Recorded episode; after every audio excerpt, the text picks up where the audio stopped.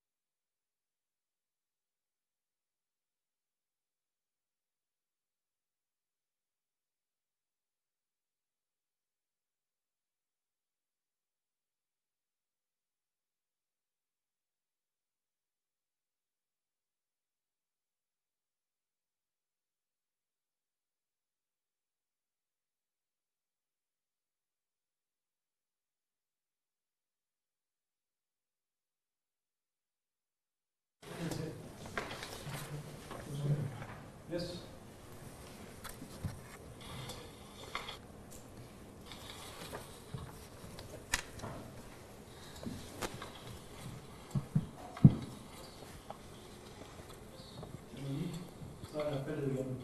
Ja, så vil jeg rigtig gerne byde velkommen til dagens møde. Velkommen til et par spændende timer med et her digitalt informationsmøde omkring udvidelsen af Esbjerg Havn. Jeg har lige lidt udfordringer med lyden, vi lige skal have noteret.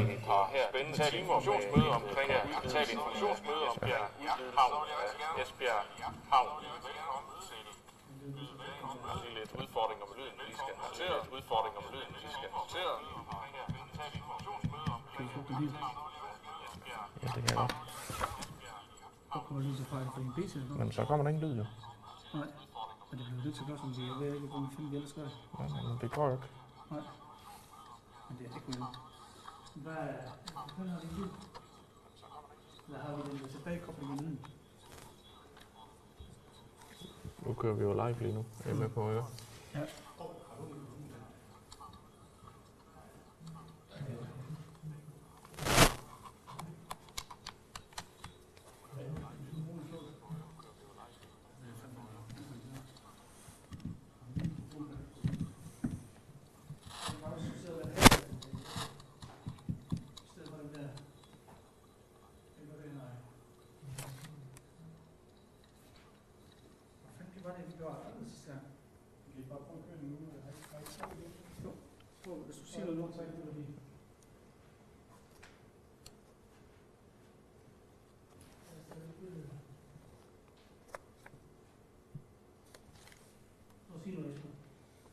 Ja.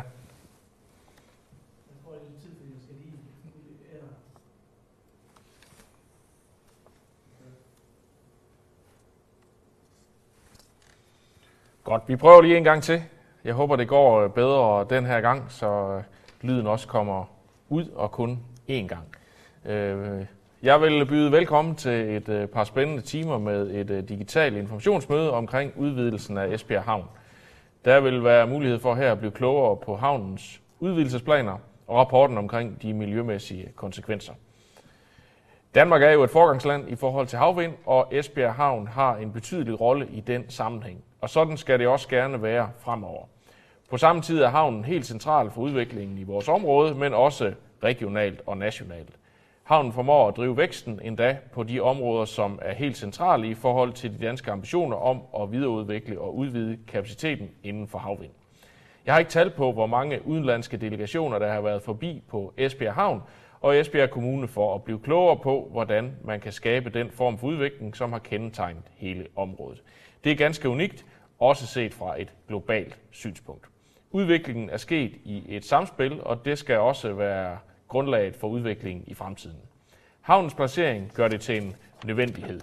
Mellem en ø, en by og verdensarv skal havnen tage hensyn til rigtig mange interesser, og samtidig med skal der drives en konkurrencedygtig forretning. I Esbjerg Kommunes Vision 2025 taler vi om den bæredygtige og grønne energimetropol. Den dagsorden er for os vigtig for at kunne se også for eksempel i relation til en eventuel havneudvidelse. Havnens egen strategi for bæredygtighed viser, at den aktuelle dagsorden også bliver indarbejdet i den daglige drift, såvel som i udviklingsplanerne. Aftenens program indeholder to oplæg, der skal give et indblik i planerne for havnen. Først er der en præsentation af baggrunden for projektet, som Dennis Jul Pedersen står for. Han er direktør for Esbjerg Havn. Og dernæst er det Rikke Holm fra NIAS, som vil komme nærmere ind i projektet fra deres side. Efter oplægene, så begynder vi på spørgsmålene. NIAS har taget specialisterne med, så der kan forhåbentlig blive svaret rigtig grundigt på langt de fleste spørgsmål. Og jeg vil forsøge at styre slagets gang, så vi kommer rundt omkring de spørgsmål, der bliver stillet. På mødet er der en chatfunktion, som man kan finde på siden. Den kan man bruge, hvis man har spørgsmål eller bemærkninger til oplægene. Og til sidst vil vi samle op og forsøge at svare. Og chatfunktionen den er nedenfor videobilledet på skærmen. Og så skal jeg bare for en god ordens skyld gøre opmærksom på, at de spørgsmål, der stilles i chatten, jo ikke sådan formelt bliver en del af den politiske behandling. Så har man efter mødet i dag bemærkninger eller indsigelser i forhold til planerne, ja, så skal de sendes på den sædvanlige mail, der hedder plan@esbjerg.dk, og så kommer de til at indgå i den politiske behandling. Så nu vil jeg hermed byde jer endnu en gang velkommen, og så give ordet videre til Esbjerg Havn, som vil fortælle om baggrunden for den aktuelle udvidelse af havnen. Så værsgo, Dennis, du kan overtage herfra. Ja, jeg vil gerne fortælle lidt om baggrunden for projektet her. Det har været under udarbejdelse i en del år nu, og nu er vi endelig nu til det punkt, hvor vi er i anden høringsfase her. Det jeg vil gennemgå, det er først lige en lille introduktion til Esbjerg Havn. Derefter vil jeg gennemgå de forskellige industrisegmenter. For nogle af dem skal vi bruge den her havneudvidelse til, og nogle af dem skal vi ikke bruge den til. Så vil jeg fortælle lidt om det holistiske afkast for Esbjerg Havn. Hvad betyder det, at vi får den her havneudvidelse? Og hvorfor skal vi bruge den nu? Det er det taktiske og operationelle skifte, vi ser nu. Og så kort om havneudvidelsen i etape 5. Hvad skal vi bruge den til? Og så sidst, men ikke mindst, de socioøkonomiske effekter af sådan en havneudvidelse. Kort om Esbjerg Havn. Esbjerg Havn er som bekendt en af Danmarks 5. største. Der er mere end 200 virksomheder i dag, der arbejder på Esbjerg Havn eller til huse på Esbjerg Havn. 4 millioner tons gods og godt 6.000 skibsanløb. Vores hovedaktiviteter, det er energimarkederne. Men det, I kan se her til højre på den, det er, at vi kan se skiftet, der er sket undervejs. Så i dag kan vi faktisk se, at næsten halvdelen, eller omkring halvdelen af alle vores aktiviteter, de vedrører til den fornybare industri og primært havvindmarkedet. Men hvis vi lige tager en tur hen over Esbjerg Havn, så kan vi starte herude fra den her ende og kigge på industrisegmenterne. Jamen der har vi jo skibsværfterne, vi har skibsgenbrug og så videre. Det her, den del af Esbjerg Havn spiller ganske godt ind i den cirkulære økonomi. Vi har reparationen af borerikker og meget andet. Det her ting, de vil bibeholde sig i den her del af havnen, og det vil sige, at etape 5 skal ikke bruges til nogle af de her aktiviteter. Går vi lidt længere hen, jamen så har Esbjerg Havn jo været basehavn og supporteret olie- og gasindustrien for 50 år nu. Og det vil også fortsætte i samme stil fremover. Nu har vi fået en slutning på olien i Nordsøen på dansk sokkelområde, og derfor kunne man godt tænke sig til, at der er nok nogle boreplatforme, der skal pilles ned, og så videre, og dekommissionering. Det er heller ikke den type aktiviteter, vi beder om etape 5 til. Den type aktiviteter er der andre havne i Danmark, der også har lagt til rette for. Så kommer vi lidt hen på vores trailertrafik.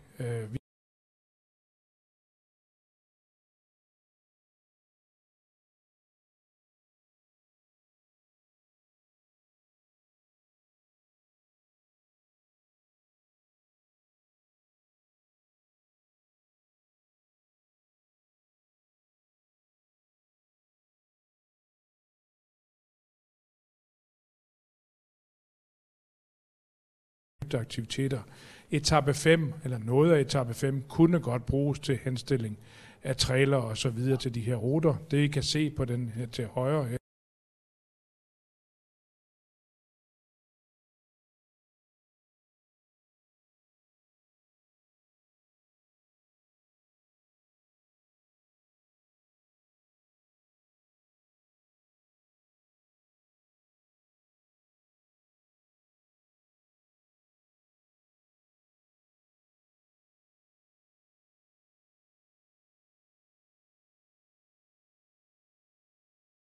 Videre det, som der er primær fokus og forespørgsel om etape 5 af havvindmarkedet.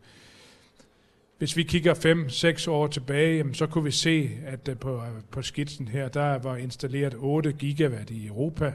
I lige sidste år, der var man installeret med 25 gigawatt. Da vi for 5-6 år siden, der kunne vi se, at det var installeret. Alt, der blev installeret, der skete 75% af det ud fra Esbjerg Havn. Det er cirka 50% i dag.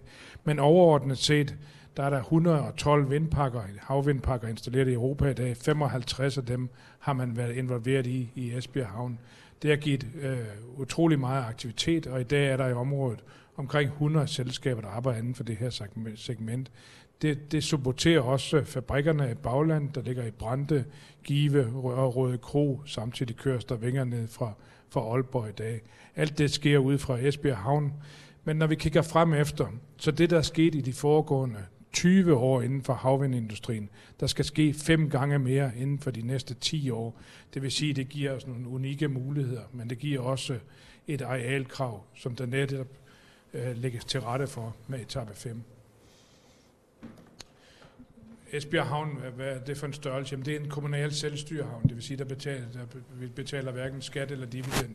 Til gengæld bruger vi de her midler på at lave havneudvidelser og vurdere og udvide infrastrukturen, vedligeholde infrastrukturen, og dermed lave et afkast i form af, at man på den her infrastruktur kan skabe aktiviteter, det vil sige skabe arbejdspladser.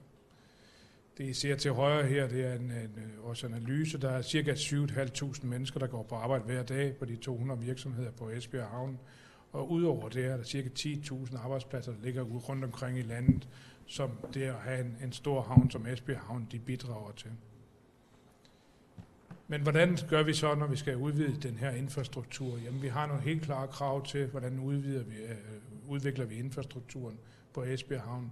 Den skal udvikles bæredygtigt, og den vi stikker op til med etape 5 her også, det er jo også at genbruge sanden fra oprensningen, så derfor skal det laves over et vist antal år, altså den rækkefølge, som vi kan få sanden fra oprensningen. Samtidig lægger vi helt klart krav til, at der skal være en sameksistens mellem havn og by. Det er jo det, vi blandt andet ser lige for tiden, hvor der investeres stort i at lave landstrøm til skibene. Der gøres en del for udviklingen af støj mellem havn og by også. Og så skal vi sikre, at de 7.500 mennesker, der går på arbejde, de kommer helt hjem igen.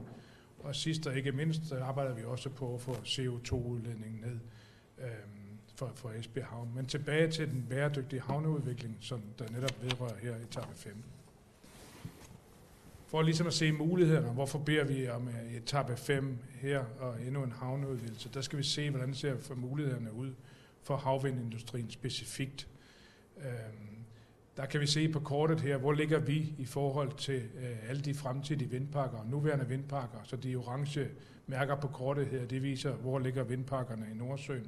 Der kan vi se, at vi ligger så heldigt i Esbjerg, at vi har mulighed for at supportere ikke kun det, der skal ske i dansk sektor, men også det, der skal komme til at ske af udbygninger i Tyskland, Holland og England. Det, der specielt er vigtigt for etape 5 her, er, at vi skal have brug for etape 5 for at kunne lave udbygning på de 3 og henholdsvis 10 gigawatt på dansk sektor. Det I ser til højre her, der kan vi se antallet af vindmøller. Der er omkring 6.000 havvindmøller installeret i dag. Kigger vi lidt frem, så skal det fordobles antal vindmøller indtil 2030. Og det er medregnet, det bliver større vindmøller. Men så kigger vi ind til 2050, så kan vi se, at der skal ske rigtig meget mere. Så en havneudvidelse er ikke kun 10 år frem, det er også efter 2030 og indtil 2050. Det er så langt, vi kan se. Nedenunder kan I se arealbehovet. Vi kan se et ganske tydeligt arealbehov. Vi mener, vi er ude i rettidig omhu her, ved at vi netop 4, 5, 6 år før vi har brug for arealbehovet her, netop kan starte på en havneudvidelsesproces, for det gør, at vi kan bruge sandet, der bliver genbrugt. En af de ting, som der giver os muligheder ude i fremtiden, det er selvfølgelig, at vi gør klar til produktionen af de her havvindmøller. Men for at man kan få produktionen hernede på havnen, så skal vi også have større områder, hvor vi kan lægge altså henholdsvis, om det er vinger, tårnsektioner eller naceller, så skal vi have større områder at stille til det rådighed på. Så en del af en produktion, det er også at få mulighed for at oplære altså de her hovedkomponenter. Og det er klart, at hovedkomponenterne de bliver større. Vi ser allerede, og set de sidste år, vi ser havnen fyldt op, og med den øgede aktivitet, der ses i Europa, og muligheden for at lægge produktionen på Esbjerg Havn, jamen der skal bruges endnu større områder. Så det primære område for udnyttelse af etape 5, det er oplæring af hovedkomponenter. Dels for udskibning, dels for at bruge havnen som installationshavn, og dels som oplæring for produktionsvirksomheder. Havneudvidelsen her, og det tilhørende og andre aktiviteter omkring infrastrukturen, det er en investering i omkring 0,5 mia. kroner. Her ser vi havneudvidelsen, der kommer til at ligge syd for havnen. Den kommer til at grænse op til UNESCO's område og Natur 2000-området. Vi kommer lidt tilbage til, hvad bebyggelses- og støjkrav og så videre er på det her område, men det ser I illustrationen af den. Så har vi til sidst de socioøkonomiske effekter. Hvad betyder det, hvis vi kan få en område og en havneudvidelse, hvor vi netop kan lægge til mere udstyr op? Jamen det betyder selvfølgelig, at vi kan tage en mere aktiv del i den her grønne omstilling. Vi kan gøre klar til at installere alt det, der skal ske i Danmark, men også være med i resten af Europa. Og det kan vi se, det har en socioøkonomisk effekt, især i jobskabelsen. Og det er klart, når vi begynder at kigge på antal job, vi kan skabe, så hænger det hele sammen. Det hænger helt sammen med, at komponenterne bliver større. Der bliver muligheden for produktion her. Vi skal bruge den opladsplads, som vi netop beder om med etape 5. Og det kan give os potentielt en jobstilvækst i Esbjerg. Og timingen er god. Den passer nøjagtigt sammen med, hvornår vi regner med, at det her kan komme til at ske. Det var kort herfra. Tak.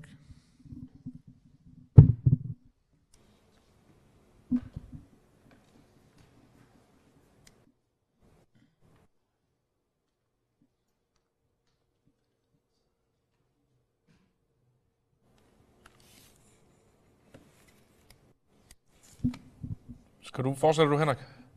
Det kan jeg godt. Jeg skal lige have præsentationen op.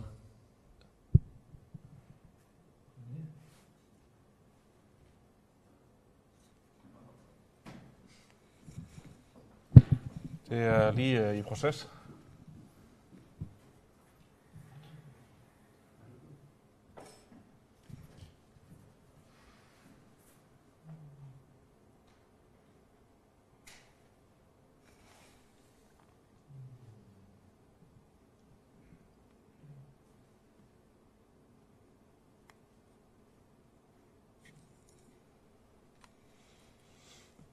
Jeg er lige ved at trylle et par slides frem, så Henrik Tejlgaard, han kan fortsætte, så om et øjeblik, så skulle det gerne være på plads. Det ser ud til at være det nu. Værsgo, Henrik. Tak skal du have. Så ser det ud, som vi er ved at være der. Jeg skal komme med en lille teknisk gennemgang af det anlæg, som vi har planer om. Og det vi gerne vil, det er at lave ca. 59 hektar nyt havneareal ned mod Natur 2000-grænsen. Og samtidig så skal vi lave en uddybning af sejlrenden, og så ud foran akvariuskaj på ca. 17 hektar. Det vi kommer til at lave, det er ca. 2 kilometer skråningsindfatning, ligesom den vi har i dag, som bliver afgrænsning ned til Vadehavet. Så vil vi lave godt og vel 500 meter ind mod Præstegårdsbækkens udløb. Det vil også blive en stenkasse, der kommer til at ligge der. Ude for uden, der vil vi lave et molehoved med en 50 meter fløjsbunds, og så får vi lavet 350 meter kaj, som går ind imod den eksisterende Capricorn-kaj. Helt inde i bunden, der vil vi få lavet en dobbeltrampe, som vi kan lægge nye skib til. Uddybningen foran akvariuskaj kommer til at ligge på 10,5 meter, og selve besejlingsområdet kommer til at være 9,3 meter. Det samme bliver sejlrenden. Der uddyber vi, sådan vi får en afstand på 300 meter fra Australiens kaj. Hele området derude vil blive fyldt op med sand til en kvote 5. Det var lige den. Selve vejadgangen ud til selve området, der forlænger vi Sodakvej, som vi har i dag. Det er sådan, at i 2025 der får vi det gamle eller spulefeltet tilbage, og det vil så blive fyldt op, og så får vi så etableret hele vejadgangen ned langs den østlige side af det nye anlæg. Vejadgangen ud til området vil der ikke blive ændret på. I dag der bruger man motorvejen for de almindelige højde transporter, og derudover så bruger man højderuten, som kommunen etablerede for nogle år siden gennem John Tranosvej, Skadsmosevej og Krogsgårdsvej, og så videre ind ad Gamle By Ringvej ind til Soljervej. Så der bliver ikke lavet nye veje inde på landområdet der. Vi etablerer selve etappen i 6 faser. Den første fase, der vil vi pumpe sand ind og lave et depot, som vi så kan grave fra i fase 2. Når vi går i gang med fase 2, så laver vi kajen og ankerspunsen og får så fyldt op med noget af det sand, som vi har pumpet ind fra fase 1. Så laver vi målehovederne, og når vi har fået lavet det og lidt ned bagved, så laver vi ramperne, og så kan vi faktisk umiddelbart derefter gå i gang med at lave uddybningen, sådan at vi kan bruge vores kaj. I fase 3, der fortsætter vi så helt ude for uden, laver en stenkastning med rundt, så vi kan holde på sandet, og så fremdeles kører vi så yderligere det, vi kalder fase 4 og fase 5, hvor vi fylder op med stenkastninger og sand. Til allersidst ude i fase 6, så skal vi så lave vores afsluttende arbejder. Det er ledningsarbejder, det er hegn, det er belysning og veje. Som Dennis også nævnte, så vil opfyldningen på havnearealen, de bliver lavet ved, at vi nyttiggør noget af det oprensede materiale, som Kystdirektoratet renser op i grådyb tidevandsområde. Og samtidig så vil vi bruge det materiale, vi kan af den uddybning, vi laver på de 17 hektar. Det skal være ren sand, og hvis der er ler, så vil det blive klappet i Nordsøen. Vi forventer at starte anlægsarbejdet efter sommerferien eller efteråret, alt efter hvornår der kommer kampagner med sand. Og vi forventer, at det kan tage omkring 5 år at etablere hele etappen. Etappe 5 den er delt op i 2 områder, et delområde A og et delområde B. Bygningshøjderne på delområde A, de må ikke være højere end 30 meter. Der er nogle enkelte bygningsdele, som vil kræve måske lidt mere, så derfor er der så sat et krav til 35 meter. Oplaget i A må også kun gå op i 30 meters højde. Ude i området B, som ligger ude ved den nye akvariuskaj, der er der ikke nogen begrænsninger på højde, da det skal være blandt andet pre-assembly, hvor vi samler møllerne, så de kan blive udskibet. Bebyggelseprocenten på hele etappen er blevet sat til 10%, og det skal selvfølgelig så sammenlignes med det, som vi har inde på etape 4, hvor vi faktisk må bygge 100% på fodaftrykket. Som Dennis også sagde, så vil etape 5, det vi har behov for derude, det er, at vi kan servicere havvindmølleindustrien. Vi skal kunne laste og losse forskellige godstyper. Vi skal kunne lave det, vi kalder pre-assembly, altså montering og klargøring af komponenterne til udskibning. Der skal måske være noget lager, og med tiden så kan det godt være, at vi får behov for, at der bliver etableret noget byggeri på arealet. Det var det. Tak. Tak for det.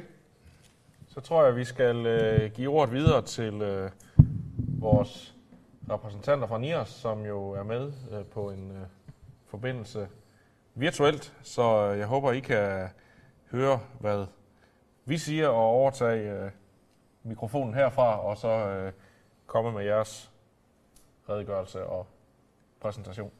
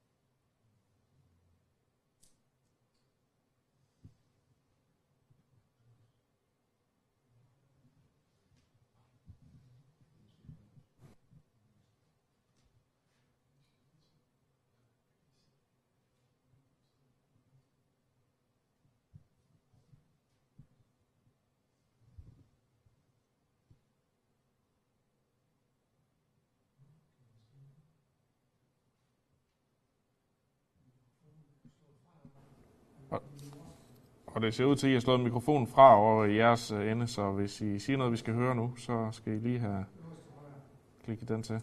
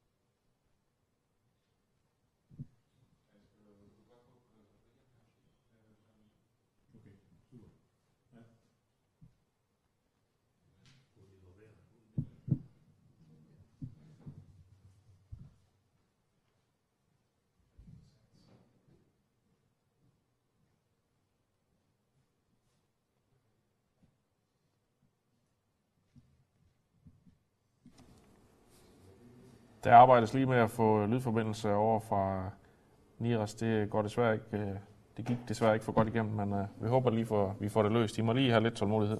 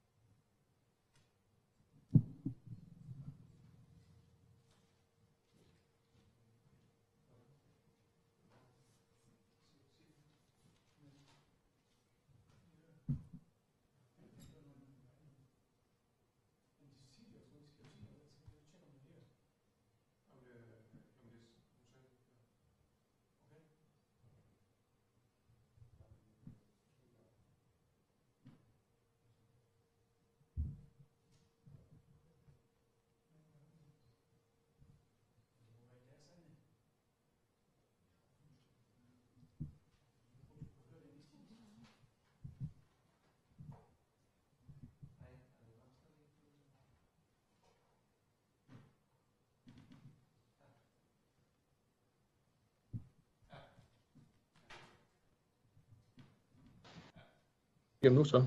Kan du høre mig nu, René? Nej, det står. Altså, jeg tror, det hvor er det henne, at den står som muted? Inde i Teams-mødet. Ja, vi står som muted inde i Teams-mødet, men det er simpelthen ikke her hos os, det er gjort. Nu er der lyd på ring. Der er lyd igennem nu? Okay. Er det så vi den her? Skal jeg prøver lige noget? Nej, du er igennem nu. Er vi igennem der? Okay, jeg bliver helt forvirret. Hej.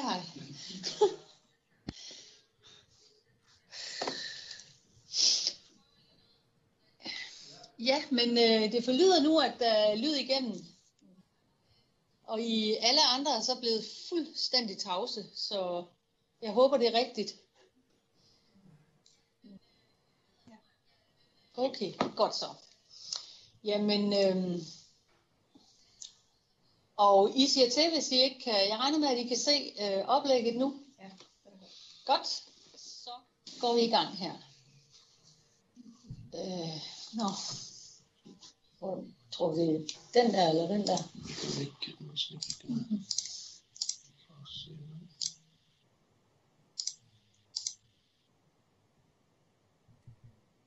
Jeg skal lige høre, om I stadigvæk ser forsiden, eller om det...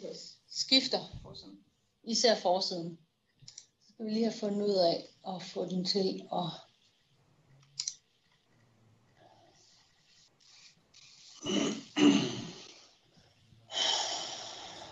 Der er åbenbart lidt klumper i strømmen over internettet her fra Aarhus og ned efter.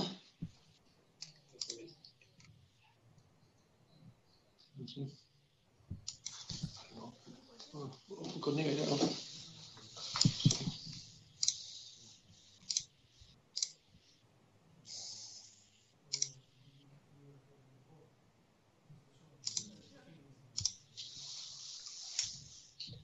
er forsvundet igen. Hvad siger du? Nej, lyden er der, men konstruktionen. Ja, det er fordi den... Ja, det var sørt.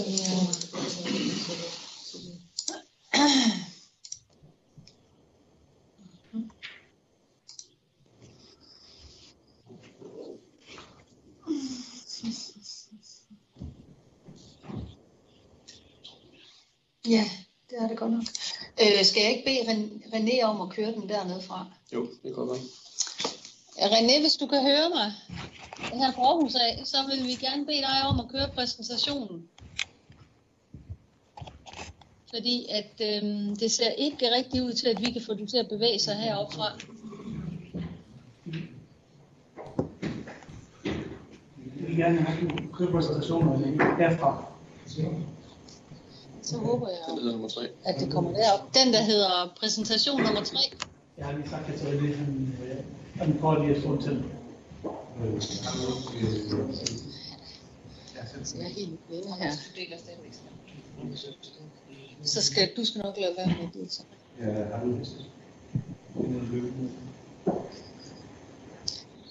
Men så skal vi se, om der et eller andet sted vil komme til. Men så er det bare lige for at have noget i hjemme. Det går ikke. Det skulle man ikke. Ja. Hvad skal det være? Vi kan ikke høre, siger han så.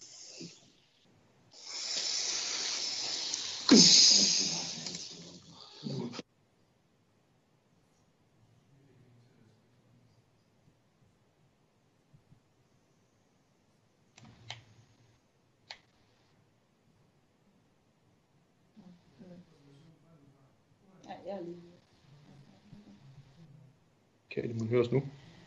Hej.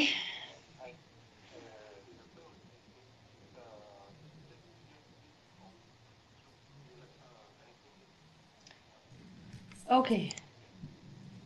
Vi skal selv styre lyd og præsentation. Vi har rigtig svært ved at få præsentationen til at bevæge sig.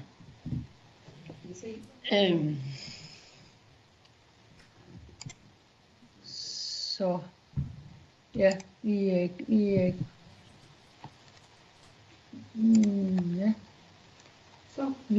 prøver nu igen. Nu ser det rigtigt ud. René, kan du se nu, at der står planforslag og miljøvurderinger? Nej, det kan han ikke.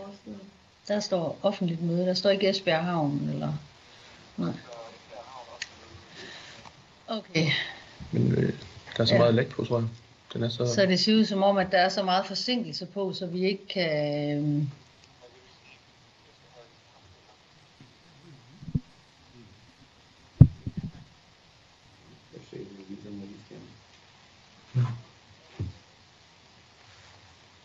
Ja.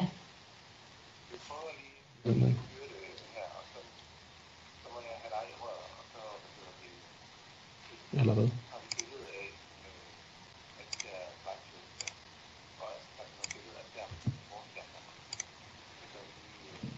Okay.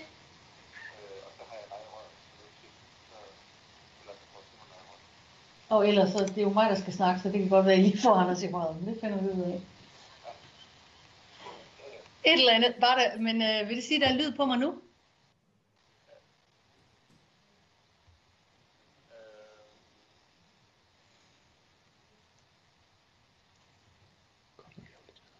Ja, det er godt nok ærgerligt her.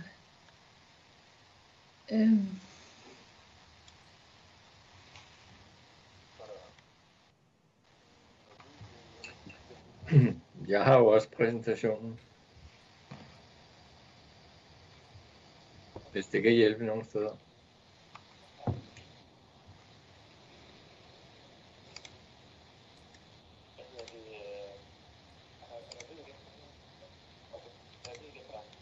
Dejligt. Det tror jeg var rigtig fint, hvis du har den. Yes, jeg kunne godt tænke mig, at vi lige startede der, hvor du er nu, ja. Planforslag og miljøvurderinger. Vil det sige, at vi er good to go? Det er super, så får Anders eller Lisa, hun får lige den telefon her, så fortæller hun dig, når du skal skifte. Hvis han ikke bare kan høre den. Ja, men... Hvilket? Er det mig, der deler, eller er det dem, der deler? Jeg tror det. René, det er stadigvæk dig, der deler, ikke også? Jo. Godt. Det er i orden, det er så fint. Så kører vi. Jamen, goddag alle sammen. Det er Rikke Holm fra NIAS her, der vil fortælle om de planforslag, vi har udarbejdet, og miljøvurderingerne. Jeg har haft en stor glæde at være projektleder på de her miljøvurderinger, mens vi har lavet dem. Så jeg fortæller lige lidt om myndighederne, status og videre proces, undersøgte emner, og så fortæller jeg noget om de væsentligste felt, undersøgelser og modelleringer, og tilladelserne og vilkår, og så præsenterer jeg bagefter de fagfolk, der er til stede fra NIAS, til at besvare spørgsmål. Så det bliver sådan en overordnet gennemgang. Så må I gerne skifte.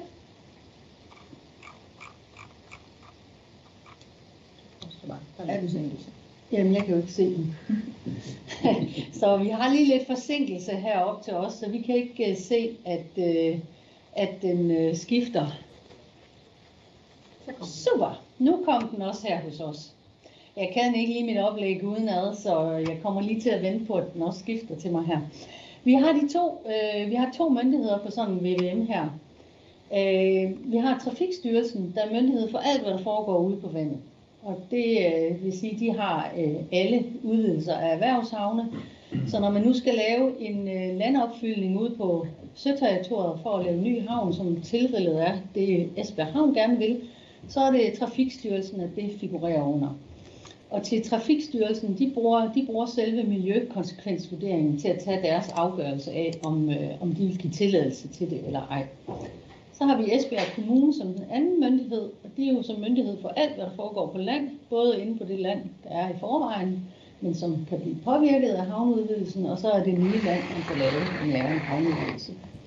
Og de bruger jo dels miljøkonsekvensvurderingen for selve anlægget, og så kræver de jo en kommuneplanændring, der skal kunne tillades eller tilsluttes, og så kræver det også en lokalplan for det nye havneområde. Og det vil sige, at der er også en miljøvurdering af selve planerne, som i det her tilfælde indgår i miljøkonsekvensrapporten. Så må I gerne skifte. Og så har vi nok lige lidt ventetid igen. Er det den næste? Mm. Jeg tror, det kommer.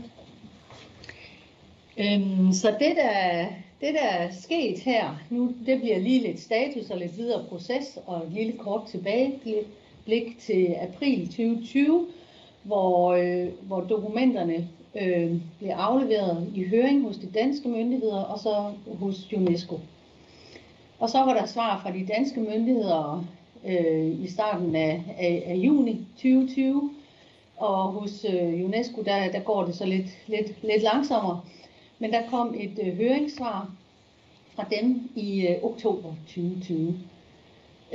Derefter så blev dokumenterne rettet til og planforslagene og afleveret sådan i deres endelige form den 1. december. Og så har der så været politisk behandling i Esbjerg Kommune, og den blev afsluttet lige i starten af februar 2021. Og derefter er der så 8 ugers offentlig høring, og det er jo den periode, vi står i nu, hvor hos Esbjerg Kommune, der er det indtil den 31. marts, og ved Trafikstyrelsen, der er det indtil den 13. april. Og derefter så forventer myndighederne så at kunne tage endelig stilling til, om de skal give tilladelse eller ej. Det forventes så en gang i sommeren 2021. Ja, så må I gerne skifte. Så det næste, jeg vil fortælle lidt om, det er sådan, at når der nu er to myndigheder, og den ene mest er til stede ude på vandet, og den anden inde på land, så har vi afleveret en samlet rapport.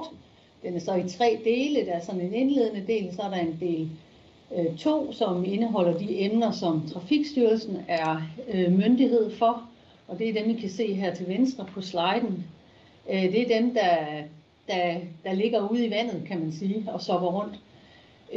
Så det er alt det med, hvad er det for et tidevandsområde, vi har? Hele hydraulikken og morfologien, hvordan strøm og vand og bølger og sand og det fine sediment, det bevæger sig rundt.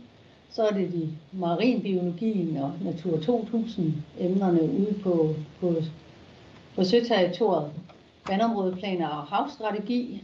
Og det er også her, at UNESCO netop, altså udpegningen af Vadehavet som verdensarv, det behandles. Øvrige beskyttelsesforhold ude på vandområderne, skibstrafik, marin, arkæologi og råstoffer.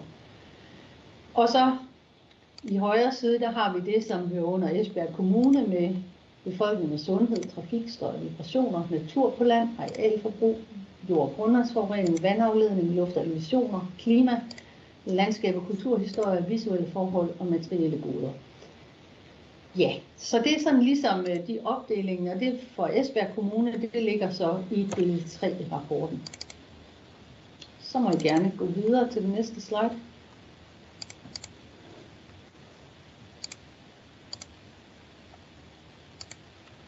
Og vi sidder lige her og nyder udsigten, mens den skifter. Den kom nu.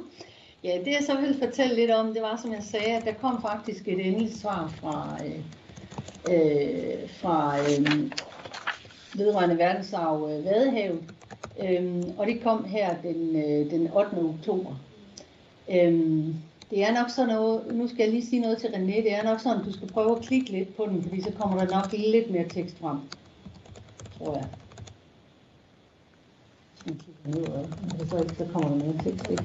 Det er også lidt lige meget, men det jeg vil fortælle, det er, at da vi afleverede dokumenterne i 1.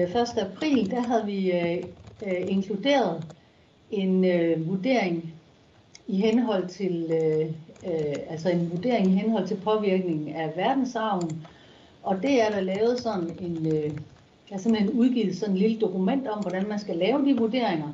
Den hedder World Heritage Advice Note on Environmental Assessment, og den har vi fulgt, og vi har lagt den i kapitel 10 i rapporten. Den er på engelsk, fordi ellers så kunne det franske agentur IOCN ikke forstå den. Og der er så en dansk oversættelse af den i det ikke-tekniske resumé. Og der vurderer man så, der er en advice note der, den fortæller ganske præcist, hvad det er, man skal vurdere i forhold til. Og i Vadehavet, der er der 3 udvælgelseskriterier. Det er dels geologisk proces, økosystemer, så er der truede arter og deres levesteder. Og så er der integritet og beskyttelse og forvaltning. Og der er vurderet inden for de 3 emner. Ja, og det er så det, der har været ved UNESCO. Vi må gerne gå videre til den næste slide. Det har det været sammen med en engelsk udgave af det ikke-tekniske resumé, sådan at IOCN også sådan generelt kunne orientere sig om, hvad det egentlig var, at den her havneudvidelse gik ud på. Da der kom svar i oktober fra The World Heritage Committee, der skrev de så egentlig meget tydeligt, at de var glade for at have fået den her vurdering, og de synes godt nok også, at vi lavede mange undersøgelser, og de var sikre på, at der ikke ville være nogen skade for verdensarven. Og det var jo rart at høre for os, der havde arbejdet med det. Og så skrev de også, at de synes, der skulle laves nogle vilkår om at lave monitering i anlægs- og driftsfasen. Og der er det jo så selvfølgelig sådan, at Trafikstyrelsen, som ligesom er den af de 2 myndigheder, der ligesom skal fastholde det her i det videre forløb, de sikrer det med vilkår i deres tilladelse. Og det vil sige, at i forhold til UNESCO, der er behandlingen af sagen afsluttet nu. Og høringssvaret her fra den 8. oktober, det har vi så inkluderet i de endelige dokumenter, og det kan I se i appendix 4, i det der ligger ude i høring. Ja, så må vi gerne gå videre til den næste slide.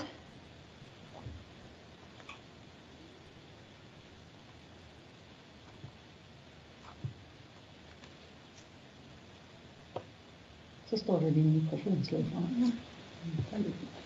Godt. Ja, det næste jeg vil fortælle om, de næste par slide, det er, at jeg vil fortælle om nogle af de væsentligste feltundersøgelser og så modelleringer, som der er lavet i det her forløb. Og det første jeg fortæller om, det er dem, der er lavet inden for det, vi kalder hydraulik og morfologi, men det kunne altså også hedde sådan noget som bølger og strøm og sandomlejring og omlejring af silt. Så vi er ude i Grådyb tidevandsområde og Knudedyb i kortet i midten. Der kan I se det område, som er taget med i den hydrologiske model, eller hydrauliske model, som Dansk Hydraulisk Institut har stillet op for området og kalibreret i forbindelse med den her sag. Og der har de simpelthen lavet allehånde målinger og registreringer i forhold til strømning af først vand og derefter af sand og også af silt, for at kunne beskrive, om der var nogle negative effekter ved at lave udbygningen af etape 5. Og yderst til venstre, der kan I se nogle blå markeringer, som viser, hvor at, der har været målere ude, som har målt strøm og vandtemperatur og saltholdighed og turbiditet i tidevandsområdet, for at være sikker på, at man kunne kalibrere modellen rigtigt. Og så har vi taget nogle sedimentprøver, det kan I se ude til højre. Der, de røde prikker de angiver der, hvor der er taget bundprøver. Og der har vi både været oppe på vadefladen og gå. Den var jeg selv med til at grave op over ved halen. Og så har der været en dykker ude i de dybere løb, det der ligger tættere på Esbjerg Havn, og grave sedimentprøver op der, så man kunne se, hvad det egentlig var. Hvor meget der var salt, og hvor meget der var silt, og alt sådan noget i forskellige steder. Og så er der ellers blevet modelleret på vandstrømmen og sedimentomflytning. Ja, så må I gerne skifte slide igen.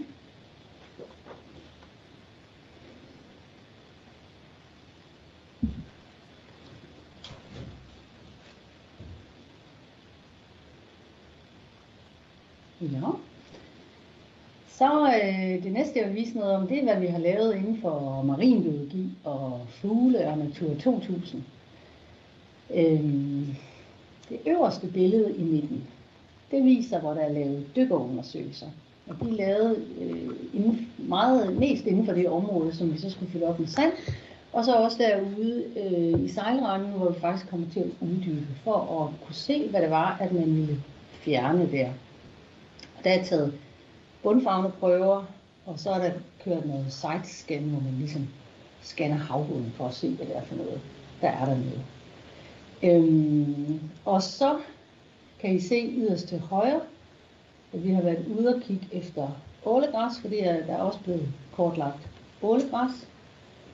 Og nederst, der kan I se, hvor der kan I se ligesom sådan en områdeinddeling af, hvor vi har været ude at lave fugleundersøgelser i 2018 og 2019. Og det nederste, det viser ligesom sådan nogle forskellige områder, som man så har talt fugle op indenfor, fra forskellige positioner. Og der er også ude på det marine område blevet lavet en marinarkæologisk forundersøgelse, der hvor etap 5 skulle etableres, fordi der engang havde været sådan en gammel fiskegård der, men den kunne de så ikke genfinde. Så ja. Så det var det, jeg ville sige om det. Så må I gerne gå videre til den næste slide.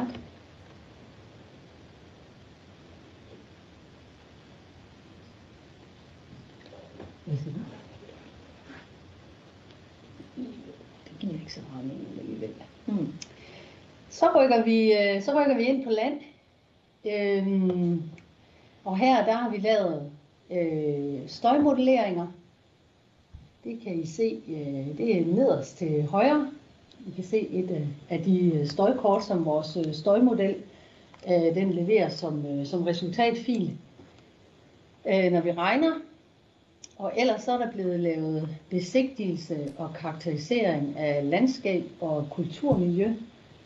Det kan I for eksempel se på det nederste kort i midten, hvor I kan se, at det er blevet inddelt i sådan noget som marsk- og gestlandskab. Nu kan I godt høre, at det ikke er mig, der er landskabsarkitekt også. Og Fænø-klitlandskab. Sidst kan jeg ikke lige se, hvad det er. Men ja, en besigtigelse og en karakterisering af landskab og kulturmiljøerne. Og så er der jo, for at kunne lave visualiseringer, så er der blevet lavet en 3D-modellering af, hvordan bebyggelsen på en etape 5 kunne se ud. Det er den, vi kan se øverst i midten, og der har man selvfølgelig brugt genkender fra Henriks oplæg inddelingen i delområder, og der kan I også se, hvordan at bygningselementerne på visualiseringen er placeret på området. Og så nederst til venstre, der kan I se de steder, hvor der er taget billeder fra, sådan så der kan blive lavet visualiseringer bagefter. Yes. Så det tror jeg, I må gerne gå videre til næste slide. Det tror jeg var det, jeg havde valgt at tage med omkring, hvad vi har lavet af undersøgelser og modelleringer for at kunne lave miljøvurderingerne. Når vi så går videre efter, hvis myndighederne de giver tilladelse til det, så er det sidste, jeg lige vil sige noget om her, det er, jamen, hvad kan man så forvente af vilkår i de to myndigheders tilladelser, og det er selvfølgelig fordi, at der har været kommunikation, eller så er det selvfølgelig ikke noget, jeg ved, men Esbjerg Kommune har lagt deres udkast til tilladelse med ud, og der kan man se, at der selvfølgelig står helt overordnet, at det man laver, det skal overholde rammerne i lokalplanen og miljøkonsekvensvurderingen, ellers så holder det selvfølgelig ikke.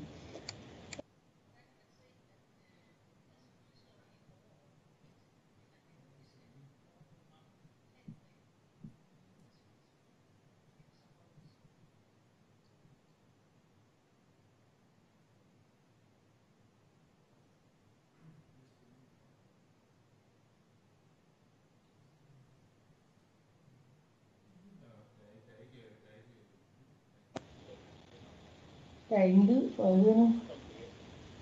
Nu kommer den igen? Den er over. Okay. Det er min kultur. Skal jeg tage over i den? Den er på. Hvad?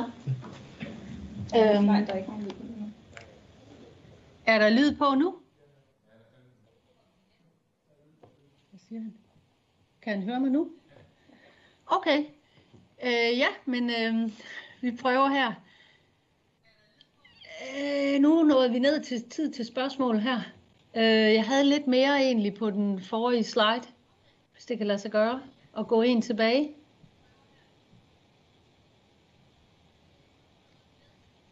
Ja, tusind tak. Ja, så jeg tror, René, skal jeg starte forfra på den her slide? Ja, det gør jeg igen. Godt. Jamen, den her slide, den viser så de vilkår, at myndighederne har sagt, der kan forventes i deres tilladelser. Og for Esbjerg Kommune, der er det, at selvfølgelig det der bygges og driften, det skal overholde rammer i lokalplan og miljøkonsekvensvurderingen. Og så skal jord- og grundvandsforurening undgås, støj skal minimeres. Så af hensyn til, hvis der kommer havstigninger i fremtiden, så skal kaj og bagland kunne hæves med 1 meter. Og så er der en erosion øst for etape 5.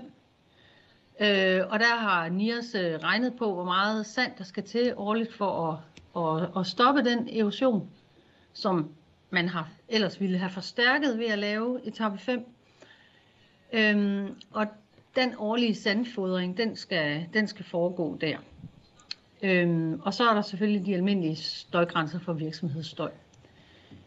Og så i Trafikstyrelsen, der kommer der vilkår om erosionsbeskyttelsen af jordledning, spildevandsledning og varmeledning, samt enkelte højspændingsmaster, som går mellem etape 5 og over til Fanø. Og så skal der anvendes i anlægsperioden, der skal der anvendes pinger og softstart-procedurer, når man rammer, for at være sikker på, at man ikke skader hørelsen på sæler eller marsvin, der måtte være i nærheden. Og så kommer der vilkår i henhold til høringssvaret fra UNESCO, som drejer sig om monitering af bundændringer og om resten af fugle. Og så kommer der også i hvert fald i en periode, der kommer der en monitering af sedimentationen i havnebassinerne, og det er noget, der er aftalt med Kystdirektoratet, for at se, om det påvirker den mængde, som sedimenterer inde i havnebassinerne, og som Kystdirektoratet jo står for at fjerne. Ja, så må I gerne skifte til den sidste. Og det var jo så at sige, at nu er vi i hvert fald færdige med oplægget herfra. Og det vil sige, at der er tid til spørgsmål. Og ja, de 2 myndigheder er til stede, og Esbjerg Havn er der. Og så er der følgende fagfolk fra NIAS. Der er Jan Dietrich, som ved det, der er at vide her på sagen omkring vandstrømmene og sedimentflytning, erosion.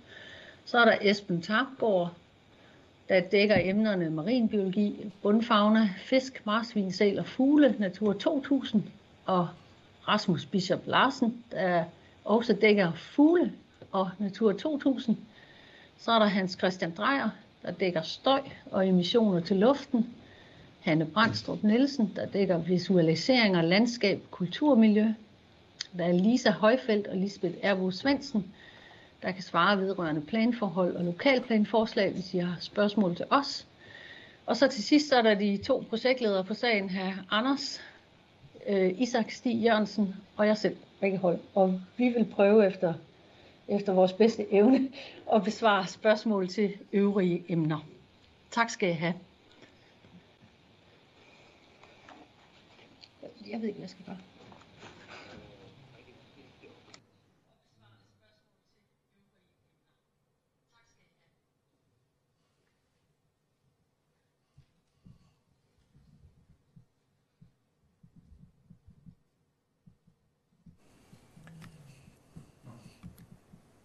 Tak for det. Se, så skulle der jo nu være mulighed for, og det har der sådan set været hele tiden, at stille spørgsmål, og nu tænker jeg, at vi skal prøve at tage dem lidt fra en ende af, og forsøge at få svaret på det, der kan svares på. Det første spørgsmål, der står inde på chatfunktionen, er fra Rikke, hvor der bliver spurgt om borgermødet, det bliver optaget, og ja, det gør det, og det kan efterfølgende ses på Esbjerg Kommunes hjemmeside. Så er der et spørgsmål om, fra Helle Dam, der står lidt om, hvorfor man ikke benytter nogle af de bygninger og havnearealer, der står ubrugte hen. Den del af spørgsmålet, synes jeg nu, at Dennis Jul Pedersen redegjorde for i sit indlæg. Det er et spørgsmål, der er stillet, inden vi gik i gang med mødet, så den del føler jeg faktisk, der er svaret på. Og så er der lidt bekymring omkring støj, og det er der faktisk flere af spørgsmålene, der sådan lidt går på, hvordan man forventer støjniveauet hos konkrete matrikler. Og det er måske en anelse svært at svare sådan helt præcis på her. Men jeg ved ikke, om der er nogen af jer fra Niras, der kan prøve at tage en lille smule omkring støjdelen her. Fordi det er, kan jeg se, faktisk en del af de bekymringer, der er stillet i chatfunktionen her, hvis I lige kan prøve at give et par bemærkninger til det.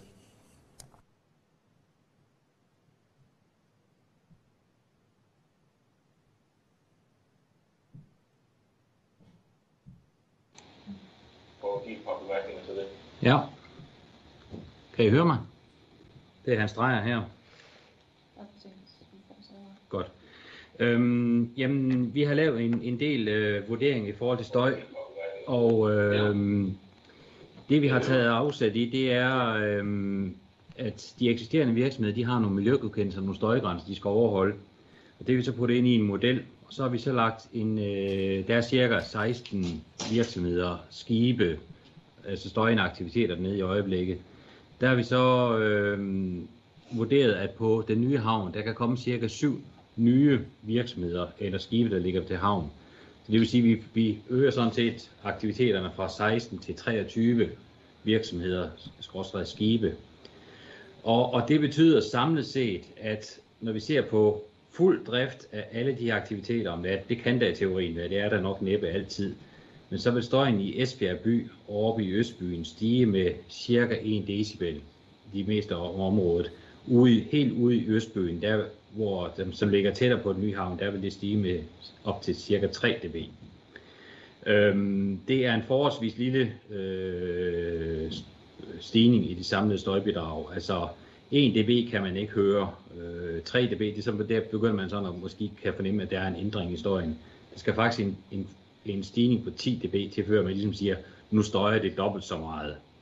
Så det korte svar er, at ja, der vil komme mere støj, og der vil også komme specielt ude i den østlige del af byen. Men det er næppe noget, som vil ændre på det støjbillede, der er sådan i dag i Esbjerg.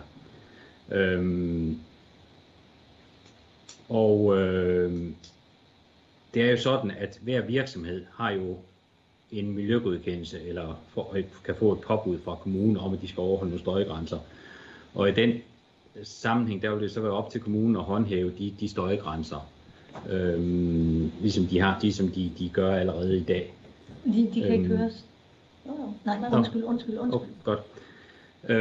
Ja, Og hvad støjniveauet præcis er på den enkelte matrikel. Man kan selvfølgelig forsøge at gå ind i rapporten og se på de her støjkort. Det kan være meget svært at aflæse med den der, opløsning der er på det. Men generelt den der en stigning på cirka 1-3 dB ved boliger i Esbjerg by. Tak. Det er, opløsning.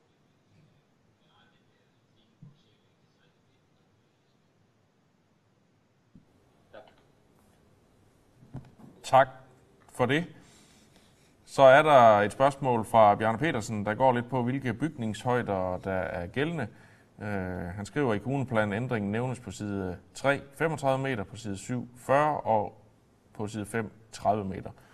Det tror jeg, Morten Harder han kan svare lidt på. Så Dennis, hvis du lige vil sende mikrofonen hen, så kan vi lige prøve at få en kommentar til det. Værsgo, Morten. Ja, det er korrekt, at der har snedet sig en fejl her, sådan så det står at i redegørelsen, at rent faktisk er en højdebegrænsning i kommuneplanændringen på 35 meter og i bestemmelsen på 40. Det, der er gældende, og vi skal selvfølgelig nok forrette det i kommuneplanændringen, det er 35, det er det, vi har brug for i kommuneplanen. Når man så ser til det er sådan kommuneplanen, det kan sige, det er den overordnede planlægning. Det, der man også skal holde sig for øje, det er selvfølgelig lokalplanens bestemmelser, som forfølger det her formål. Og man siger, at der er en generel bygningshøjde på 30, og så kan det være et bygningsdel, som kan være op til 35. Det kunne være, at der var nogle installationer på en virksomhed, som blev over for den højde. Det kan så også lade sig gøre i et givet omfald. Men det, jeg tror, det er vigtigt, at selvom der er indstillet sig en fejl, og det her kender jeg, at det er kommuneplanen, der er lokalplanen, der er byggeretsgivende, og derfor også efter den, der vil blive etableret bygninger på arealet. Tak for det. Så bliver der spurgt til, om der vil blive etableret landstrøm fra start i etape 5. Dennis, vil du sige lidt til det? Jo, det kan jeg godt. Det hænger også lidt sammen med spørgsmål omkring støjforholdene. Som vi ved, så er støjforholdene kompleks omkring Østerbyen og havnen derude. Og en af tingene, der skal til, det er netop at etablere landstrøm. Der er en del landstrømsanlæg allerede etableret igennem det sidste år, og der vi har faktisk 9 steder, hvor vi kan slutte landstrøm til med større skibe i dag. Og det vil der også blive derude, der er planer om landstrøm også i fremtiden. Og så samtidig, når vi drejer sig op om, det vil have en indflydelse på støjforholdene, men samtidig, når vi diskuterer støjforhold, så nogle af de produktionsanlæg, vi viste her, det vil også komme til at ligge på bagkanten af havnen og også virke som en potentiel støjmur. Tak for det. Så er der et par spørgsmål, der kredser sig om, der vil blive etableret. Bjarne Petersen skriver, om der vil blive etableret støjvolde ind mod boligområderne, og Birgit skriver lidt omkring den nuværende støjvold, den stopper ved Lorentz Møllers Vej, om den bliver forlænget, så den kommer til at dække for nogle af de andre områder. Jeg tænker, det er lidt det samme, der bliver spurgt om her. Vil du også svare på det, Dennis? Ja, det kan jeg godt. Det er rigtig den støjvold, der ligger der, men det er ikke den mest optimale løsning. Den mest optimale løsning, det er netop, som vi også sagde tidligere, når vi skal lægge til rette for produktionsbygningerne, jamen så skal de ligge på bagkanten af havnen, så de kan virke som en støjbarriere. Og det er det, der vil gøre en stor forskel, men samtidig selvfølgelig også, som tidligere nævnt, landstrøm til skibene. Tak. Så er der et spørgsmål, der hedder fra Allan, om man vil stadigvæk kunne få adgang til Måde Strand ved at gå ned langs bækken ved havvindmølle nummer 1. Det er meget specifikt, og det ved jeg ikke, om der er nogen af jer, der kan give et svar på, om det her projekt det går ind og laver ændringer i forhold til det. Nu kigger jeg lige lidt hen ad rækken her. Det kan Henrik Tejlgaard, kan jeg se. Ja, så skal man jo have adgang om bagfra ved måde om ved skydebanerne. Men ellers så kan man komme den vej ned, ja. Så spørger Bjarne Petersen, om der nævnes, der kan opsættes vindmøller på havneområdet. Hvilke højder vil der være tale om? Jeg ved ikke, om Morten, det var nærmest højderne igen i samme ombæring. Kan vi sige mere om det?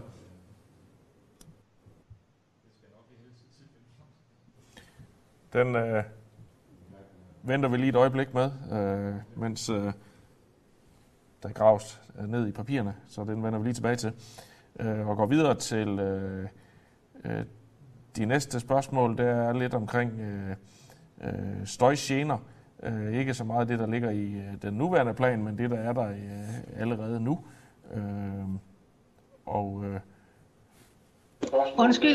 Undskyld. Det kan man sige, det er jo ikke som sådan direkte noget omkring havneudvidelsen. Men det kan Lisa måske svare på, for jeg lige væsket i min øresnegl, så hvis du vil overtage mikrofonen, så kan du prøve at kommentere lidt på det.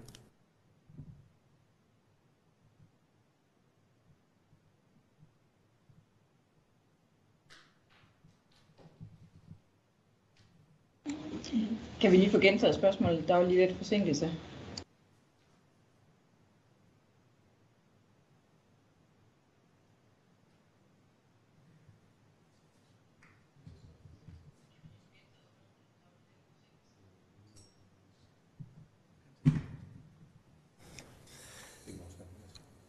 Jeg prøver lige at læse spørgsmålet op her. Der står, vi er allerede nu påvirket af støjgener fra Esbjerg Havn, særligt om aftenen natten. Hvad påtænker Esbjerg Havn og Esbjerg Kommune at gøre ved de støjgener, der allerede er? Og hvordan vil man sikre, at de ikke bliver værre? De støjgener, der er nu, er kun blevet værre igennem de sidste år, så vi tænker, at med havneudvidelse vil vi kun blive endnu mere generet af støj. Så det er sådan lidt en blanding af nogle eksisterende udfordringer, der opleves, og så hvad er det, der sker her med den her udvidelse?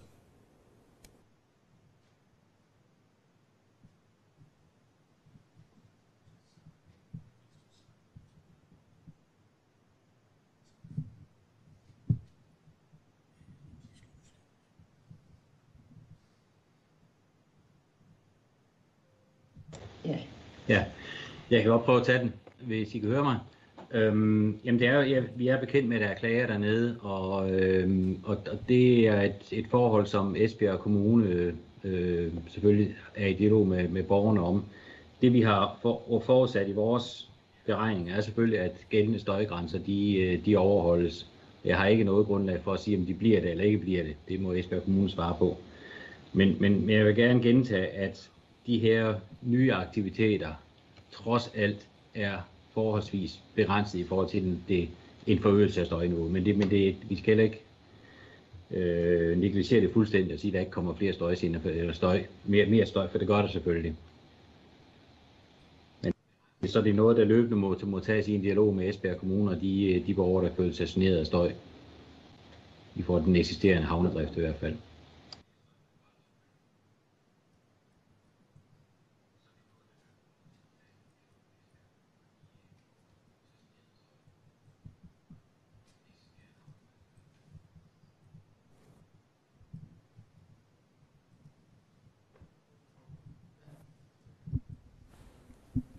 Ja, det var et spørgsmål omkring vindmøller på havnearealet. Jeg tror måske, at jeg lige første gang misforstod spørgsmålet, eller nu skal jeg prøve. Altså, der er ikke lagt anvendelsesbestemmelser ind til, at der kan etableres vindmøller, altså vindmøller i drift i lokalplanområdet. Det der er, det er, at der er et delområde B, og det er det yderste, den yderste del, den der er længst væk fra land, kan man sige i dag. Hvor man har mulighed for at lave oplader. Det er selvfølgelig med henblik på opladet, primært i hvert fald som det er nu, af vindmølletårne til udskibning. Der er ikke nogen maksimal højde på delområde B, og det er der netop ikke, fordi at man ønsker at tilgodese muligheden for udskibningen af vindmølletårne eller andre store objekter. Godt, og så vender vi lige tilbage til støjspørgsmålet igen. Dennis, han kan lige også fra Esbjerg Havn sige, hvordan er det lige, vi arbejder med det allerede i dag? Ja, jeg kan fylde lidt ind i støjproblematikken, og det er vel snart godt omkring 2 år siden, der begyndte vi at arbejde struktureret fra Esbjerg Havns side med de her problemer. Det vil sige, at vi lavede en app, hvor det lader sig gøre at rapportere ind. Rigtig mange rapporter, dem får vi kigger igennem.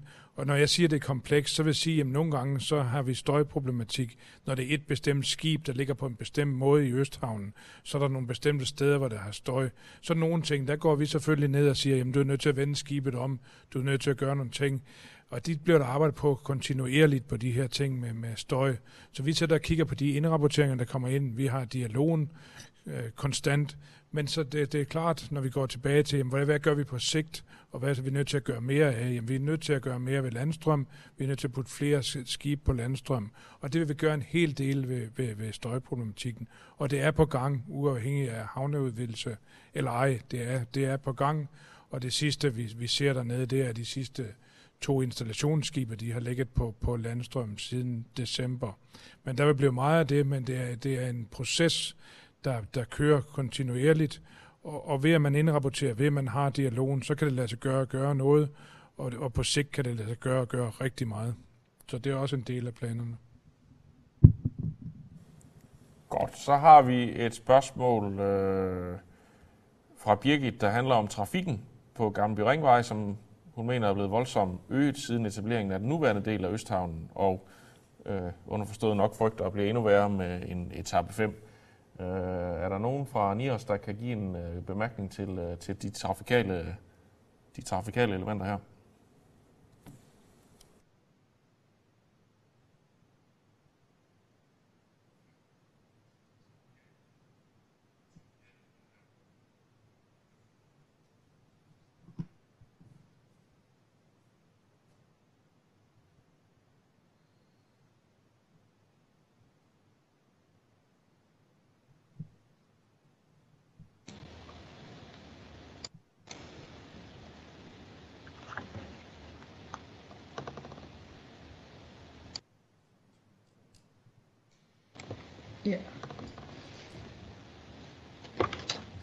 Det er Rikke fra NIAS her.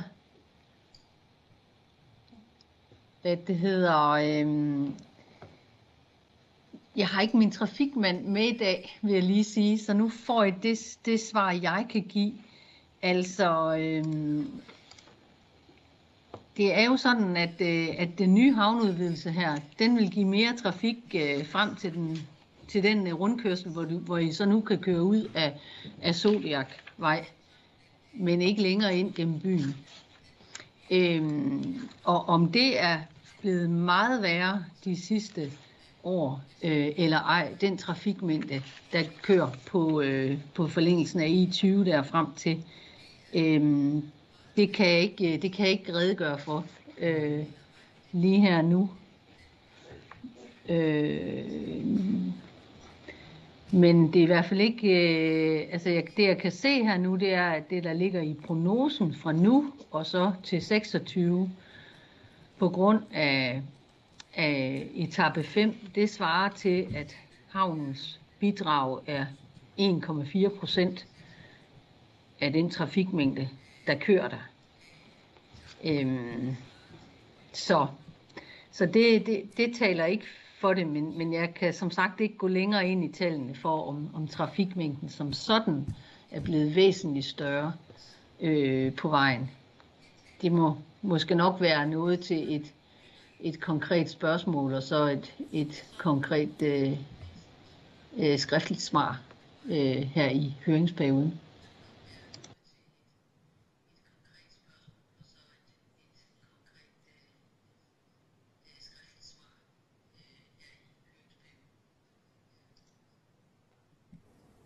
Ja tak. Det er jo i hvert fald af forskellige årsager, at der er kommet mere trafik, og ikke så alene på grund af den havneudvidelse, der har været og også her er påtænkt. Så er der en kommentar omkring de 2 skyggekast fra de 2 vindmøller, og støjgenerne derfra, det tænker jeg ikke lige, det er helt sikkert helt reelt, men det er ikke lige specifikt noget, der handler om etape 5 af Esbjerg Havn. Så er der en opfordring fra Henrik til, at Esbjerg Havn bruger lidt af dens overskud på at forbedre oplevelsen af havnens aktiviteter for Østerbyens borgere. En ting er alle de flotte støjberegninger, og en anden ting er virkeligheden. Og man foreslår så, at man hæver højden på støjvolden mellem Gammelby Ringvej og Esterbyvej, og forøger støjvolden på den anden side af rundkørslen, hvor Esterbyvej bliver til Gammelby Ringvej, og der skilles ud til Zodiacvej. For her mener man så ikke, at vøjen er høj nok til at skærme mod trafikstøj og havnestøj fra borgerne. Og Dennis har kommenteret lidt på det, og den opfordring, den er så hermed givet videre. Så er der Christoffer, der har en bemærkning om, at havneudvidelserne har været afgørende for kommunen, og der er heller ikke nogen tvivl om, at det har betydet omfattende rekreativ forringelse for Østerbyen. Og med etape 5 bliver der så, forsvinder der omkring 2,5 km strandområde i Østerbyen, skriver han svarende til Sædding Strand, og det er så gjort over de sidste 30 år. Og så spørges der så, hvilke overvejelser gør byrådet sig omkring rekreative forbedringer i Østerbyen, der delvist kompenserer for det tabte strandareal. Det er jo det med at kompensere for et tabt strandareal er jo en anelse svært, selvfølgelig. Men der synes jeg nu nok, i Østerbyen er andre gode investeringer i rekreative områder. Blandt andet er der jo et, synes jeg, spændende projekt omkring hele det grønne bånd og parkarealet der, som jo giver noget nyt rekreativt til Østerbyen. Det er ikke lige tæt på stranden ved etape 5, men dog stadigvæk tæt som en del af Østerbyen. Der er også et spørgsmål her fra Jan, hvor han skriver, at det er svært at glæde sig over udviklingen på grund af støjgenerne. De er kun blevet værre, og der er givet mange klager, men det er desværre ikke løst. Og så spørger han lidt til, at Esbjerg Kommune er en kommunal ejet havn, og kan en virksomhed, der ejer en virksomhed, selv behandle klager. Det er nu engang Esbjerg Kommune, der er myndighed på de støjklager, der kommer, så det håndteres helt efter reglerne. Og som Dennis har redegjort for, at der er nogle udfordringer, som man arbejder med, og det er på den lange bane jo landstrøm, der er en stor del af løsningen på det her. Så kommer der et spørgsmål fra Christoffer omkring betydningen af vandkvaliteten omkring strandarealet mellem Roborg og etape 5. Her er vi nok også over i noget, som vores folk fra NIAS forhåbentlig kan give en bemærkning til, om der er foretaget vurdering af betydningen for vandkvaliteten mellem strandarealet, omkring strandarealet mellem Roborg og etape 5. Vil I give en bemærkning til det?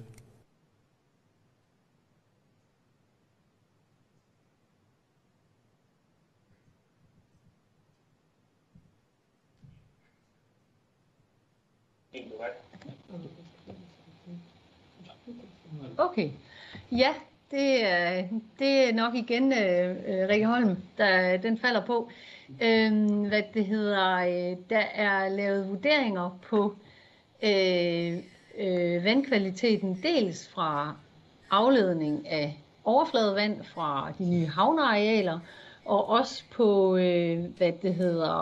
udledningen af vand fra Præstegårdsbækken, som kommer ud gennem brakvandsområdet lige nord for det nye havneareal. Og så er der jo også lavet vurderinger i forhold til sedimentomlejringen ved selve etableringen af havnen. Og vurderingerne viser alle sammen, at der ikke skal være noget problem for vandkvaliteten. Der er ikke set nogen tegn på noget, der kan påvirke vandkvaliteten i forhold til det, den er i dag. Når man kan sige, at vi er jo i et tidevandsområde, som gør, at når der er ebbe, jamen, så bliver alt vandet effektivt skiftet ud, kan man sige. I hvert fald, hvis man ser på et meget lokalt område inde ved kysten, så er det jo en blotlægning af vadefladerne, og det vil sige, at det er en tømning af vand. Så vi er ikke ligesom i en situation, hvor man kan have sådan nogle hvor vandet sådan ligesom kan stå og stå helt stille. Og på den måde så sker der jo så en opblanding af vand, og det bliver suget ud under ebbe, og så bliver det pumpet ind igen under flod. Og på den måde så får man, når man står i et lokalområde, det vil man kalde en høj udskiftning af vandet. Men der er ingen tegn på, at det bliver dårligt for vandkvaliteten. Anderledes, end det er i dag.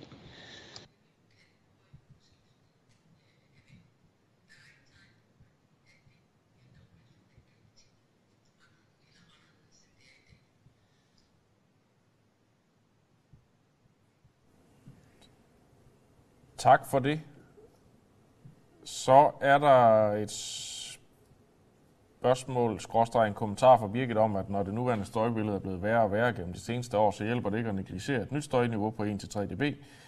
Nej, det gør det naturligvis ikke, og det er nu heller ikke sådan, det bliver gjort, eller det er i hvert fald ikke sådan, jeg opfatter det, fordi at NIAS svarede sagligt på, at der var et forøget af støjniveauet på 1-3 dB, men det er jo ikke det alene, der giver oplevelsen af problemer. Det er jo nogle af de ting, der måske allerede er eksisteret, og som man arbejder med. Og det er lidt samme kommentar omkring næste fra Jan, der siger, at støj er skadelig for helbredet. Allerede i dag er støjen til sider så højt, at mange borgere har problemer med nattesøvn.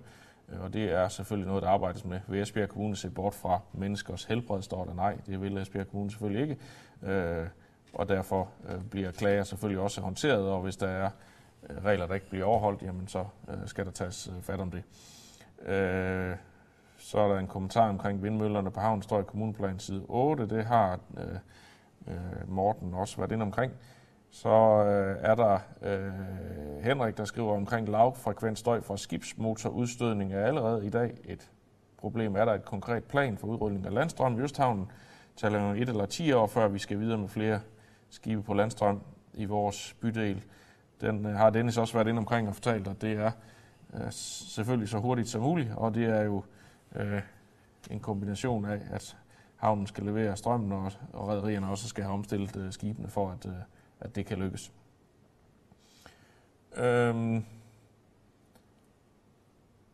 Så står der lidt omkring, Henrik kommenterer, det lyder godt, at havnen og Dennis har set muligheden i en backbone af høje bygninger, der kan virke som støjskærm mod Østerbyen. Den 18. december 2020 skrev JV, at der skulle laves en ny tårnfabrik med 200 ansatte på et område op mod Zodiacvej. Vil denne bygning være den første, der bliver placeret, så den virker som afskærmning mod Østerbyen? Det ved jeg ikke, om du kan svare på, Dennis, men du må gerne lige... Jo, det kan jeg godt. Det er korrekt, den er lagt der, så netop for, at det skal virke som afskærmning op mod Østerbyen, ja. Godt, så er der et spørgsmål til Niras fra Christoffer Poulsen. I både det skriftlige og i dag, der svarer I flere gange omkring udviklingen fra i dag, at den yderligere støjforringelse af rekreative formål ikke forringer ret meget yderligere. Forholder man sig i denne type slet ikke til en samlet udvikling over en længere tidshorisont, eller går man frem efter salami-metoden hver gang? Det er jo sådan lidt konkret et spørgsmål til de regler, der gælder, og hvordan det er, man håndterer det. Så er der en fra Rikkes hold, der vil give en kommentar til det.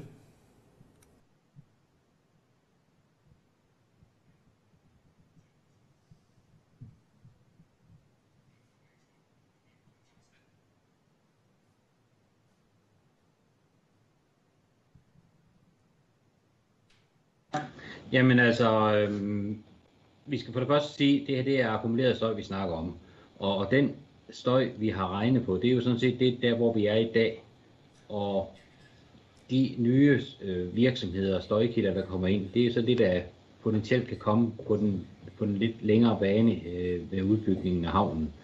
Så det er jo sådan en løbende ændring af støjbilledet. Der kan også ske det, at der er nogle virksomheder, der flytter, og nu hører vi, at der kommer en virksomhed ind, som måske vil virke som en støjskærm for noget af støjudbredelsen. Så det er sådan en dynamisk udvikling. Og så skal det endnu en gang understreges, at de her beregninger, vi har lavet i rapporten her, er nogle worst case betragtninger, hvor det hele er i drift på én gang. Så det er sådan lidt livrem at se, da vi har beskrevet det her støjbillede.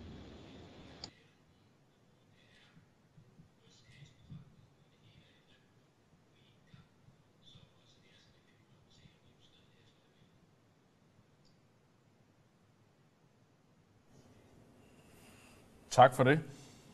Så er der et spørgsmål fra Simone Blok, der går på, at grundlaget for udvidelsen af havnen bygger på brugen i forbindelse med industrien i byen, men når der nu er kommet en slutdato for olie- og gasindustrien, påvirker det så ikke udarbejdelse af miljørapporten?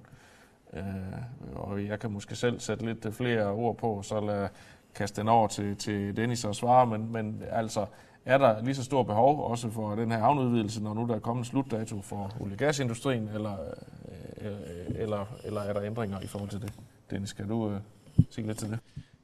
Ja, baggrunden for at bede om den her havneudvidelse, det er jo for at kunne være attraktiv havn for den grønne omstilling, for at kunne bidrage til den grønne omstilling og for at tage aktiv del i udbygningen af havvind i Danmark. Det har ikke noget med olie- og gasindustrien at gøre.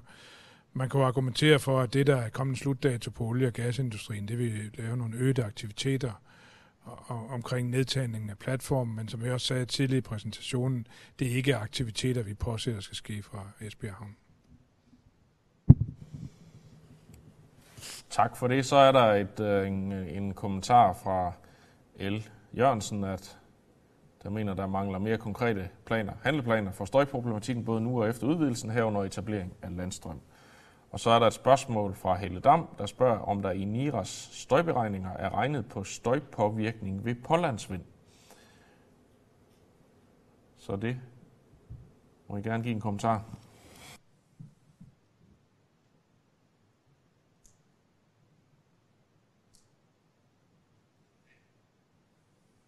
Og herfra det er ja. Det var kort og præcist.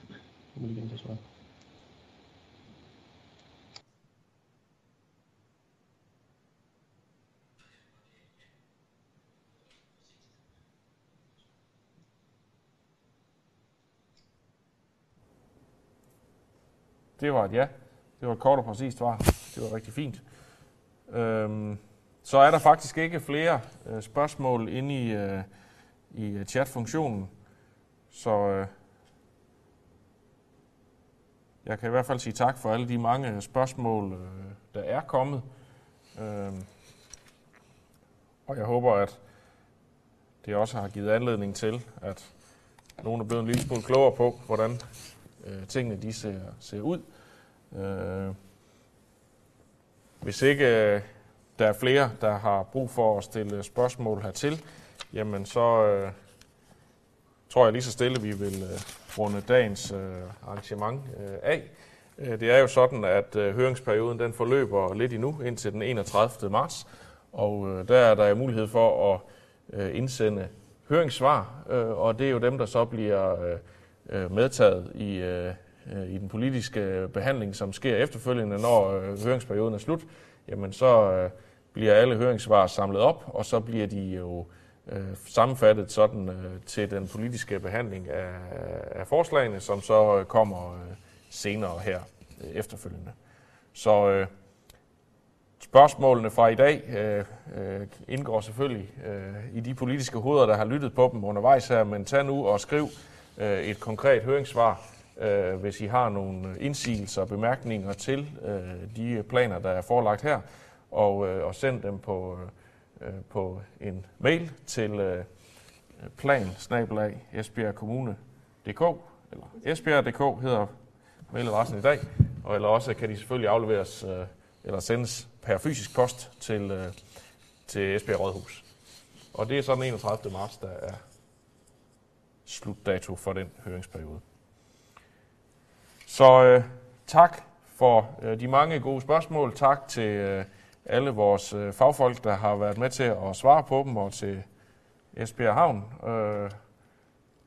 og til repræsentanter fra både Niras og Esbjerg Kommune og hele vejen rundt.